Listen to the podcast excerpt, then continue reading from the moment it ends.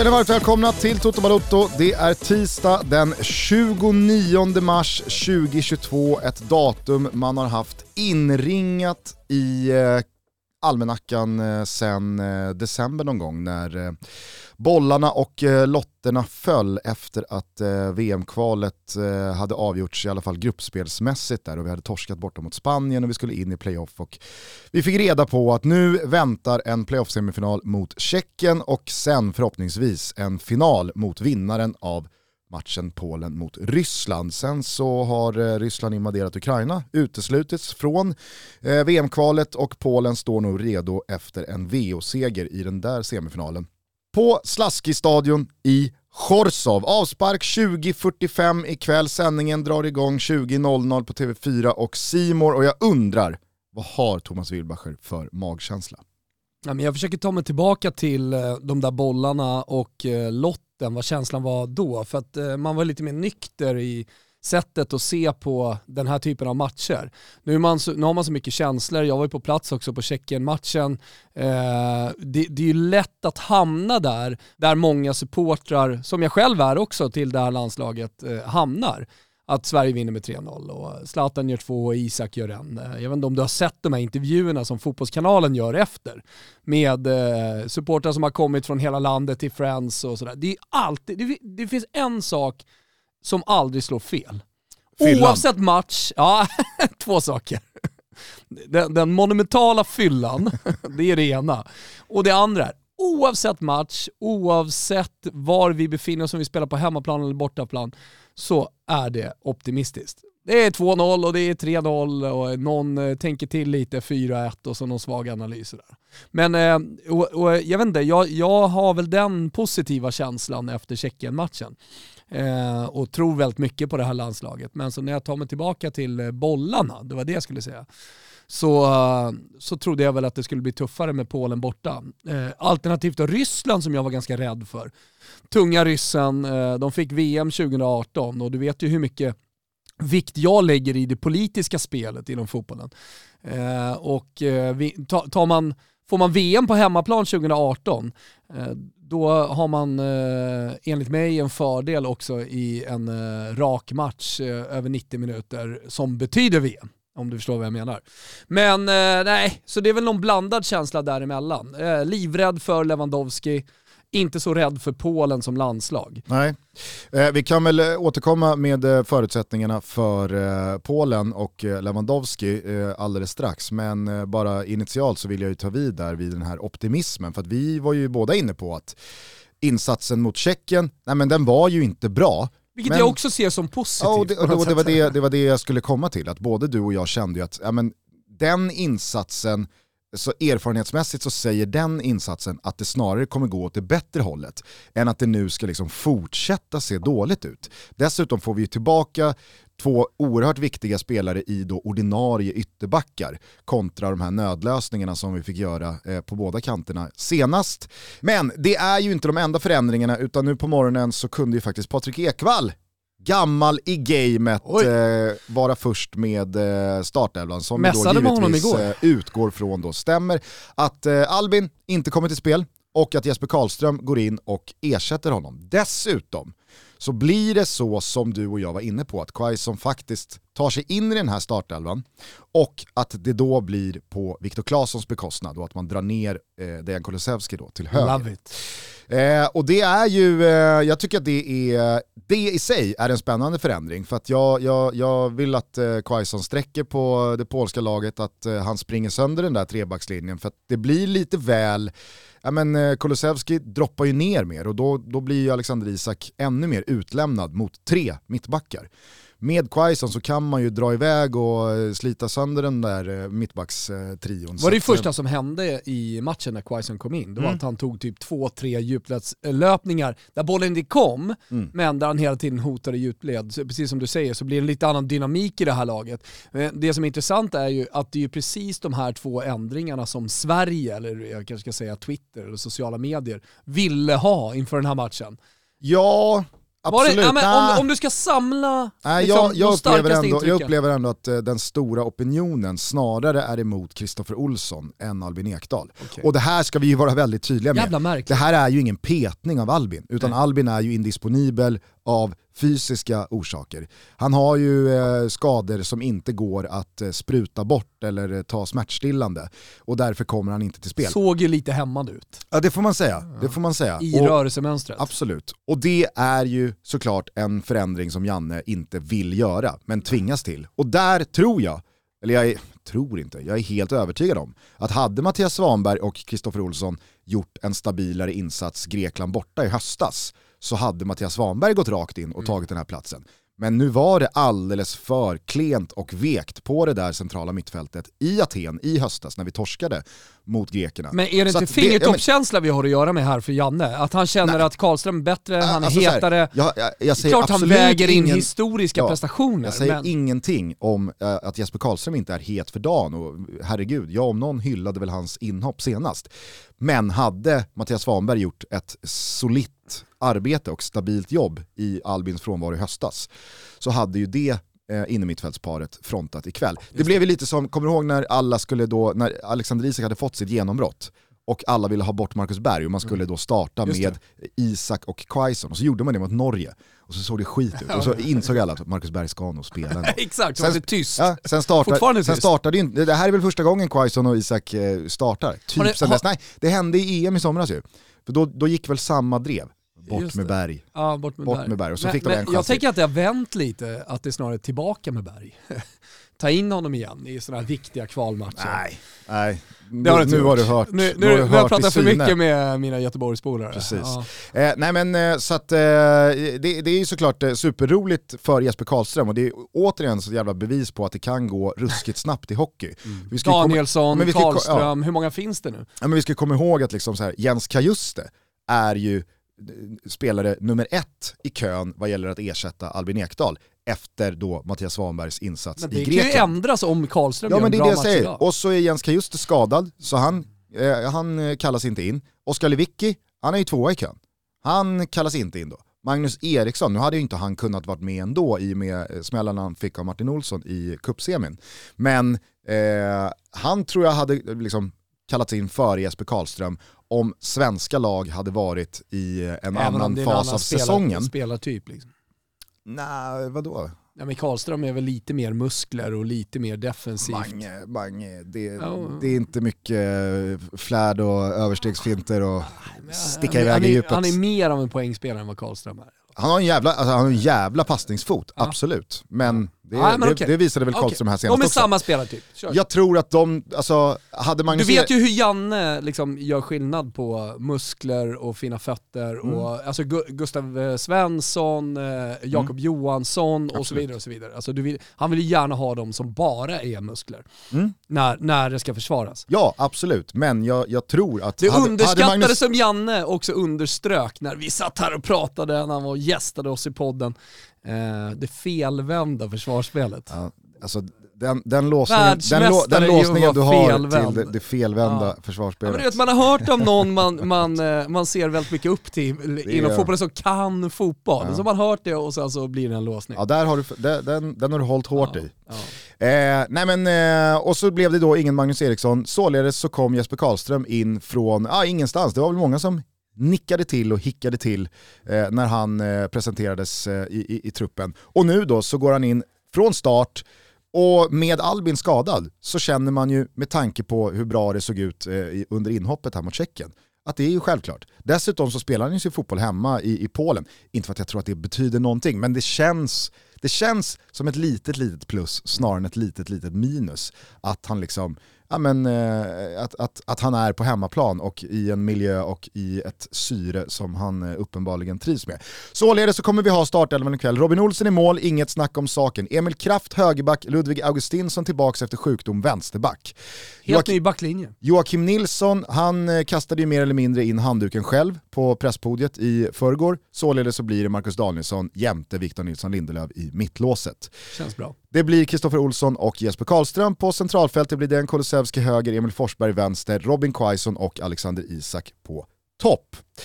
I Jannes verktygslåda till den här matchen så finns ju nu dessutom Zlatan Ibrahimović att tillgå utöver då Anthony Elanga.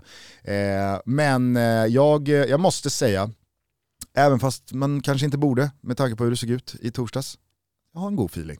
Mm. Jag har en god feeling. Jag är övertygad om att det som inte funkade kommer att ha åtgärdats och skruvats på till det bättre. Det finns ju några parametrar där. Alltså, dels så spelar alla på sina positioner återigen. Vi behöver liksom inte göra en speciallösning. Nu gjorde han det bra, Marcus Danielsson, men med en mittback ute till höger.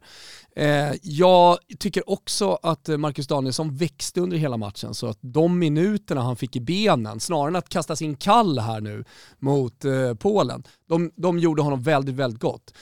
Jesper Karlström tror jag definitivt kan ersätta Albin. Alltså, det är ju det defensiva positionsspelet. Han är inte på Albins nivå, men det var ju en 60% i Albin vi såg senast. Och då tar jag faktiskt i det här läget en 100% i Jesper Karlström. Och sen är det ju det är en anfallsuppsättning som jag vill se. Jag tycker att det här ska vara VM-startelvan om man ser till de 4 offensiva spelarna. Jag tycker Quaison är så fruktansvärt jävla bra i det här landslaget. När Viktor Claesson är i slag, när Viktor Claesson är i toppslag, absolut, då har han ju över ganska lång tid nu visat att han är en av landslagets absolut både bästa och viktigaste spelare. Dessutom så hålls han ju oerhört högt av både Janne och Wettergren. Och vi kommer väl alla ihåg, på tal om så här gamla klassiska sanningar inifrån landslaget, när Ponne berättade att när man hade någon video genomgång, det är bara Claesson. Kolla på Viktor här. Kolla på Claesson. Oj, vad bra han gör det här. Alltså, så att, alltså, när han är på topp, ja, då ska han ju spela. Tycker jag. Det tycker jag verkligen. Nej, men så som det såg ut i torsdags, alltså, det var ju för kantigt, det var för machotränat, det var för dåligt helt enkelt. Dålig timing, och då finns det för många bättre alternativ för att inte flytta på Claesson. Nej, men, och den positiva känslan, och det måste jag verkligen understryka, den förstärks otroligt mycket av att Zlatan Ibrahimović är med och kan faktiskt bidra på planen. För jag väljer att prata lite som Erik Hamren här. Hammaren, du vet. Han vill ju avsluta matcher. Det är det viktiga. Hur man avslutar matcher. Han vill göra det bra. Och slutelva. Ja, slutelva är viktiga grejer. Och nu omfamnar jag det. För att, early liksom, adapter Erik Hamren. Exakt. Ja, men oavsett om vi leder, har oavgjort eller ligger under, så är liksom Zlatan Ibrahimović in med 20 minuter kvar, som alltså vill bli legend, vill skjuta oss till ett mästerskap, vill förlänga sin karriär. Han har ju redan pratat om att han vill spela VM. Det är inte som Elanga inför Tjeckien, för då var det ju, leder vi eller ligger vi under, så är Elanga bra. Det som är emot här, det är om det står och tickar oavgjort. Nej, men, och för då är inte Elanga rätt bricka att spela ut. Exakt. Men, nej, precis. Zlatan har krysset på sin sida också. Men det finns också en sportslig fördel med att ha Zlatan i laget, oavsett då resultat. Dels boxspelare. En av de bästa. Framförallt den bästa boxspelaren i Sverige just nu. Det är Marcus Berg emot. Och sen såklart också att kunna lyfta långt på honom. Alltså, framförallt om vi jagar en kvittering med 10 minuter kvar, eller det blir lite desperat att vi ska liksom skicka upp bollen. Zlatan förlorar inte de duellerna. Han kommer inte förlora de duellerna idag. Jag vet inte, spelar Kamil Glik eller? Ja, det är bara gå hem. Ja, men det är bara gå hem. Alltså det blir i så fall en fight dem emellan. Det är helt övertygad om. Men när du säger att han är Sveriges bästa boxspelare och att han kanske fortfarande tillhör den absoluta Han är ju absolut topp 3 i världen i det felvända spelet. Ja, inte bara felvända försvarsspelet. Nej, nu pratar. Nej, där ryggen mot mål. Däremot är han bra på defensiva hörnor. Ja, men det jag skulle komma till var bara, för att jag lyssnade lite på vårt samtal med Pontus Wernbloom igår. Ett avsnitt vi har fått mycket praise för. Tack för alla som har hört av sig med glada tillrop kring det gästavsnittet som jag så kunde höra igår. Så pratade vi just om det där att Zlatan de senaste åren också har förändrats i sin output där ute i just boxen. Och vem minns inte Georgien borta höstas när han ska hålla på och liksom nicka den snett inåt bakåt och han ska söka något bröst och vad fan, dräp den bara. 20 minuter kvar, då kommer blodhunden Zlatan tillbaka. Jag vet. Och när du säger då här att han är fortfarande liksom en världsklass anfallare i boxen. Ja, men då vet ju jag också att du tänker på den gamla Zlatan. Inte den här liksom passa in absurdum, lagpappan som ska stapla assist på hög. Jorgen är en sak, alltså Spezia borta är också en sak. Ja. Men 20 minuter kvar av matchen, det ska göras mål. Jag vill ju se en axel mot axel på Isak. Flytta på dig, junior. Mm. Nu kommer farsan här.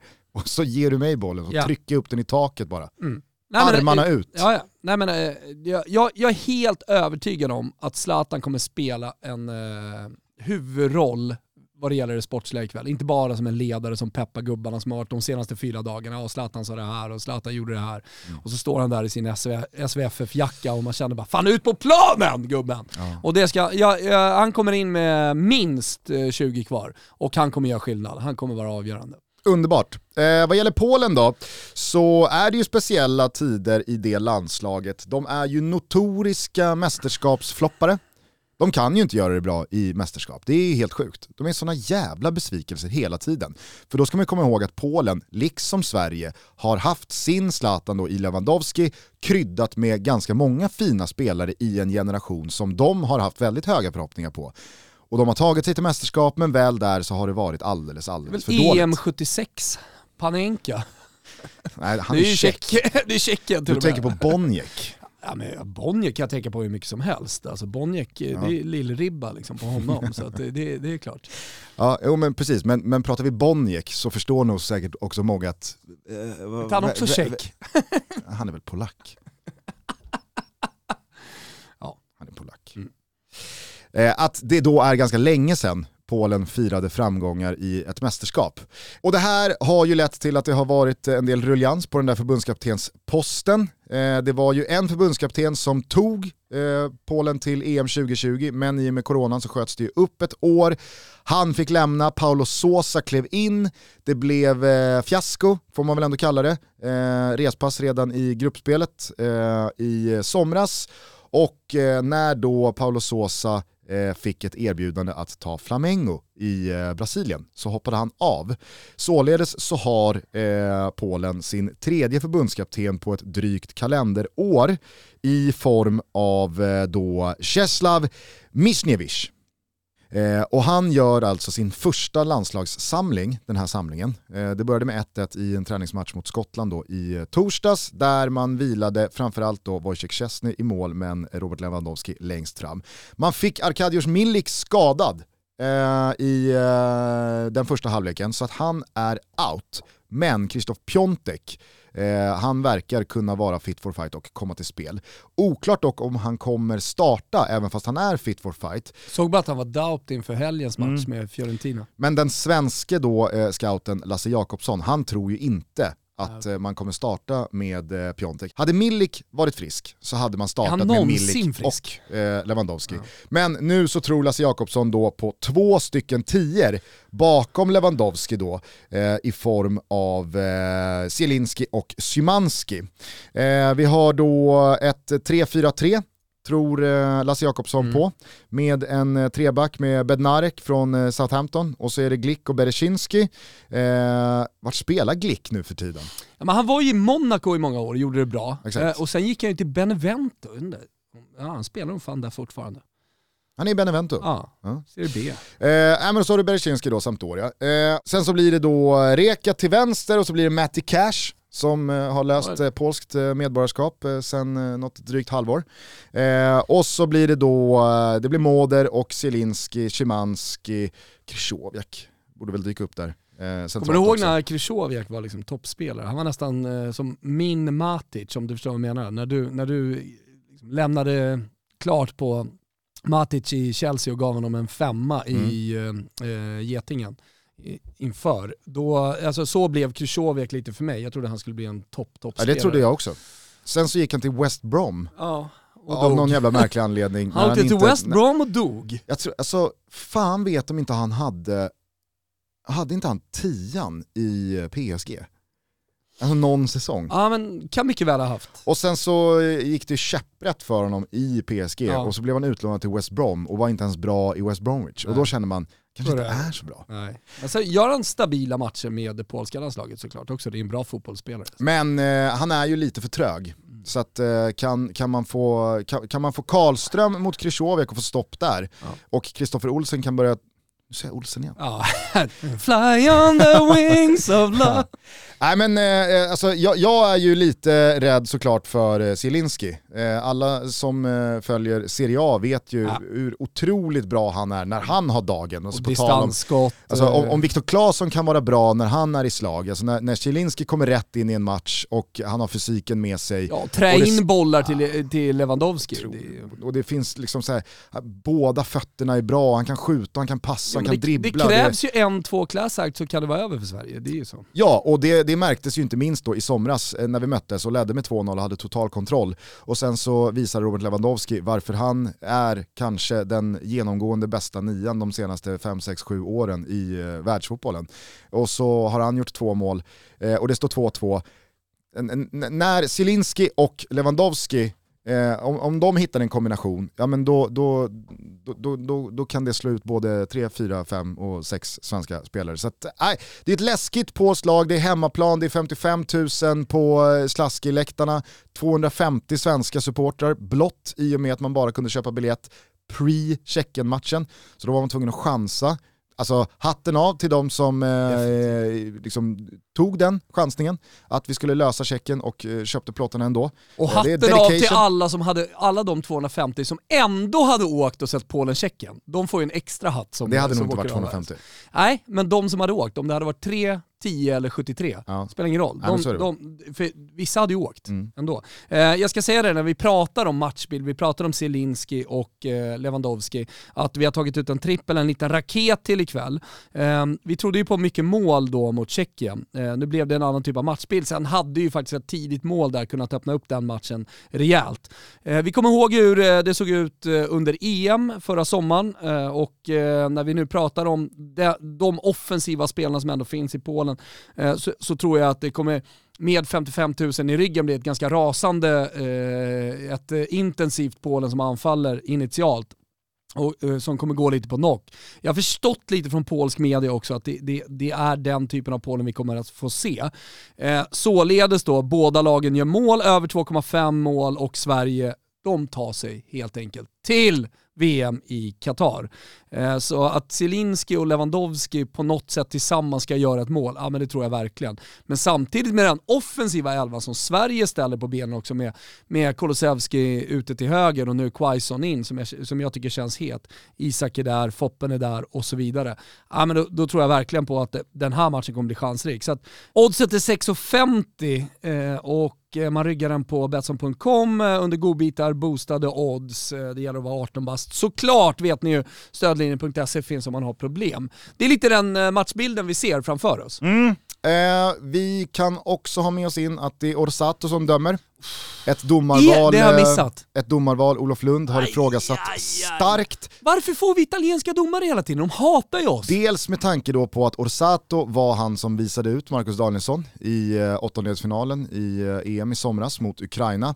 Men kanske framförallt då för att Orsato bommade en straff för Polen mot Spanien i samma mästerskap och efter matchen alltså gick ut och bad om ursäkt till Polen och sa det är faktiskt helt sjukt. Det skulle varit straff. Där gjorde jag en groda. Så jag förstår inte varför man landar i en domare som har en sån närtida historik till båda de här lagen då, men i synnerhet på det här sättet. Vet du vad jag vill göra? Nej. Stoppa här, Kim. Radera alltihopa. Ta det från början. Jag har en dålig känsla inför den här matchen. Och jag grundade enbart på att det är Orsato som dömer den här matchen. Nej, det var inget bra. Var faktiskt inget bra. Å andra sidan så ska man väl komma ihåg att det var Orsato som dömde Rumänien-Sverige hösten 2019 när Sverige då löste EM-platsen. När Quaison då återigen spelade en avgörande roll och sköt Sverige vidare till en mästerskap. Men det är ju tennispsyke i såna här matcher. Alltså, du ena sekunden så tänker du att Nadal ska vinna och sen så går det ett game så känner man bara helvete, nu är det Djokovic. Nu kommer Djokovic. Och så är det väl lite sådana här dagar.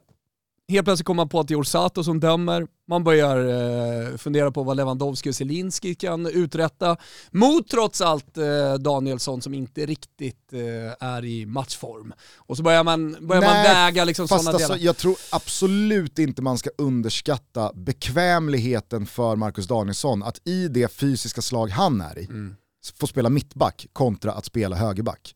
För det är ju sån jävla skillnad i hur du rör dig, hur du springer, positionsspel. Du har en helt annan liksom involvering i uppspelsfas och du ska överlappa och du ska bryta in.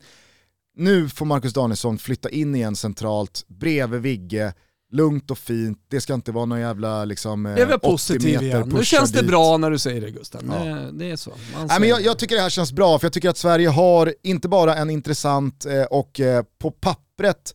Alltså jag saknar alltid Albin när inte han spelar. Och det är många som lyssnar på det här som vet att vi gör. Och det säger inte vi för att vi har en personlig relation till Albin, utan jag tycker att man varje gång ser Sverige utan Albin Ekdal förstår varför han är så jävla viktig, även fast det kanske inte syns på alla sätt och vis i 90+3 match ut och match in. Men när han inte är med så är tryggheten, stabiliteten och resultaten, de är ju annorlunda rent krasst. Så att, det är det stora minuset här tycker jag.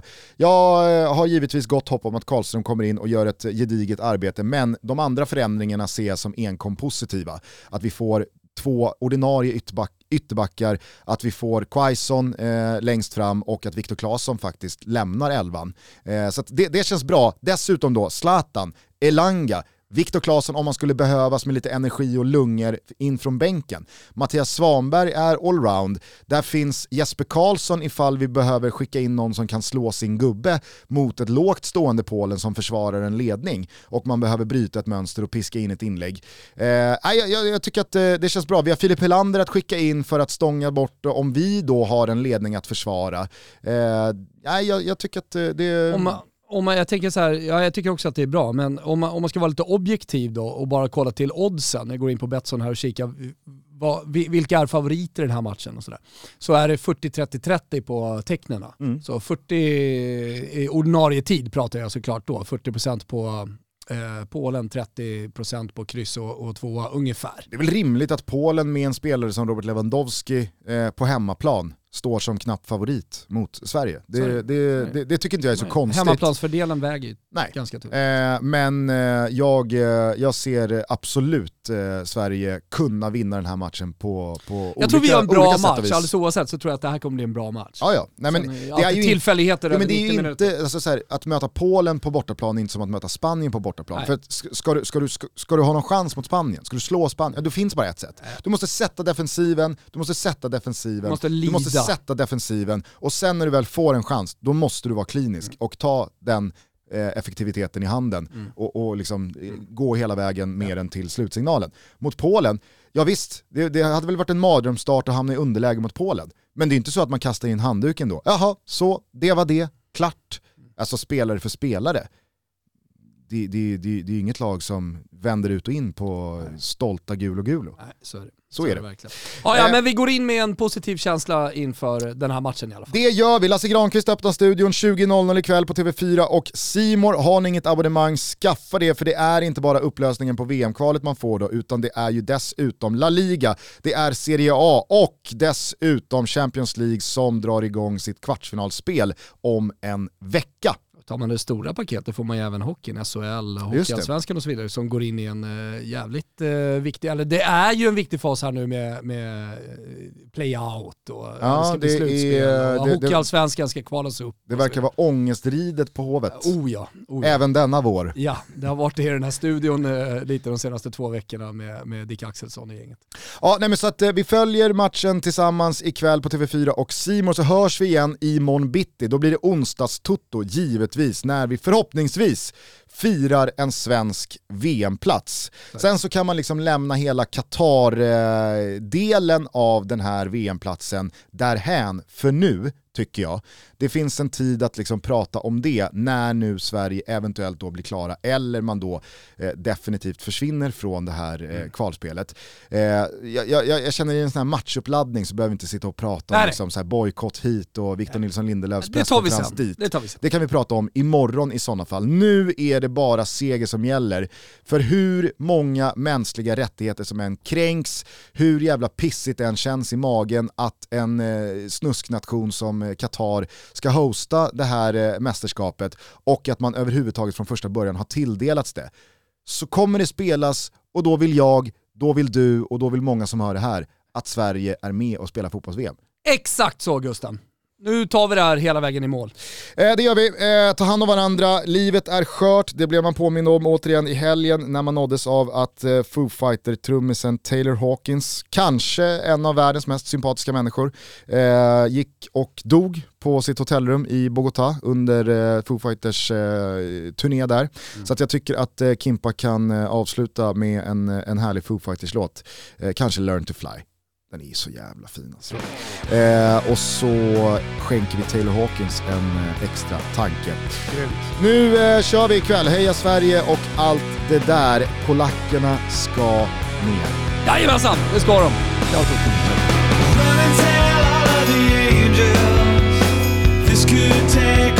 till.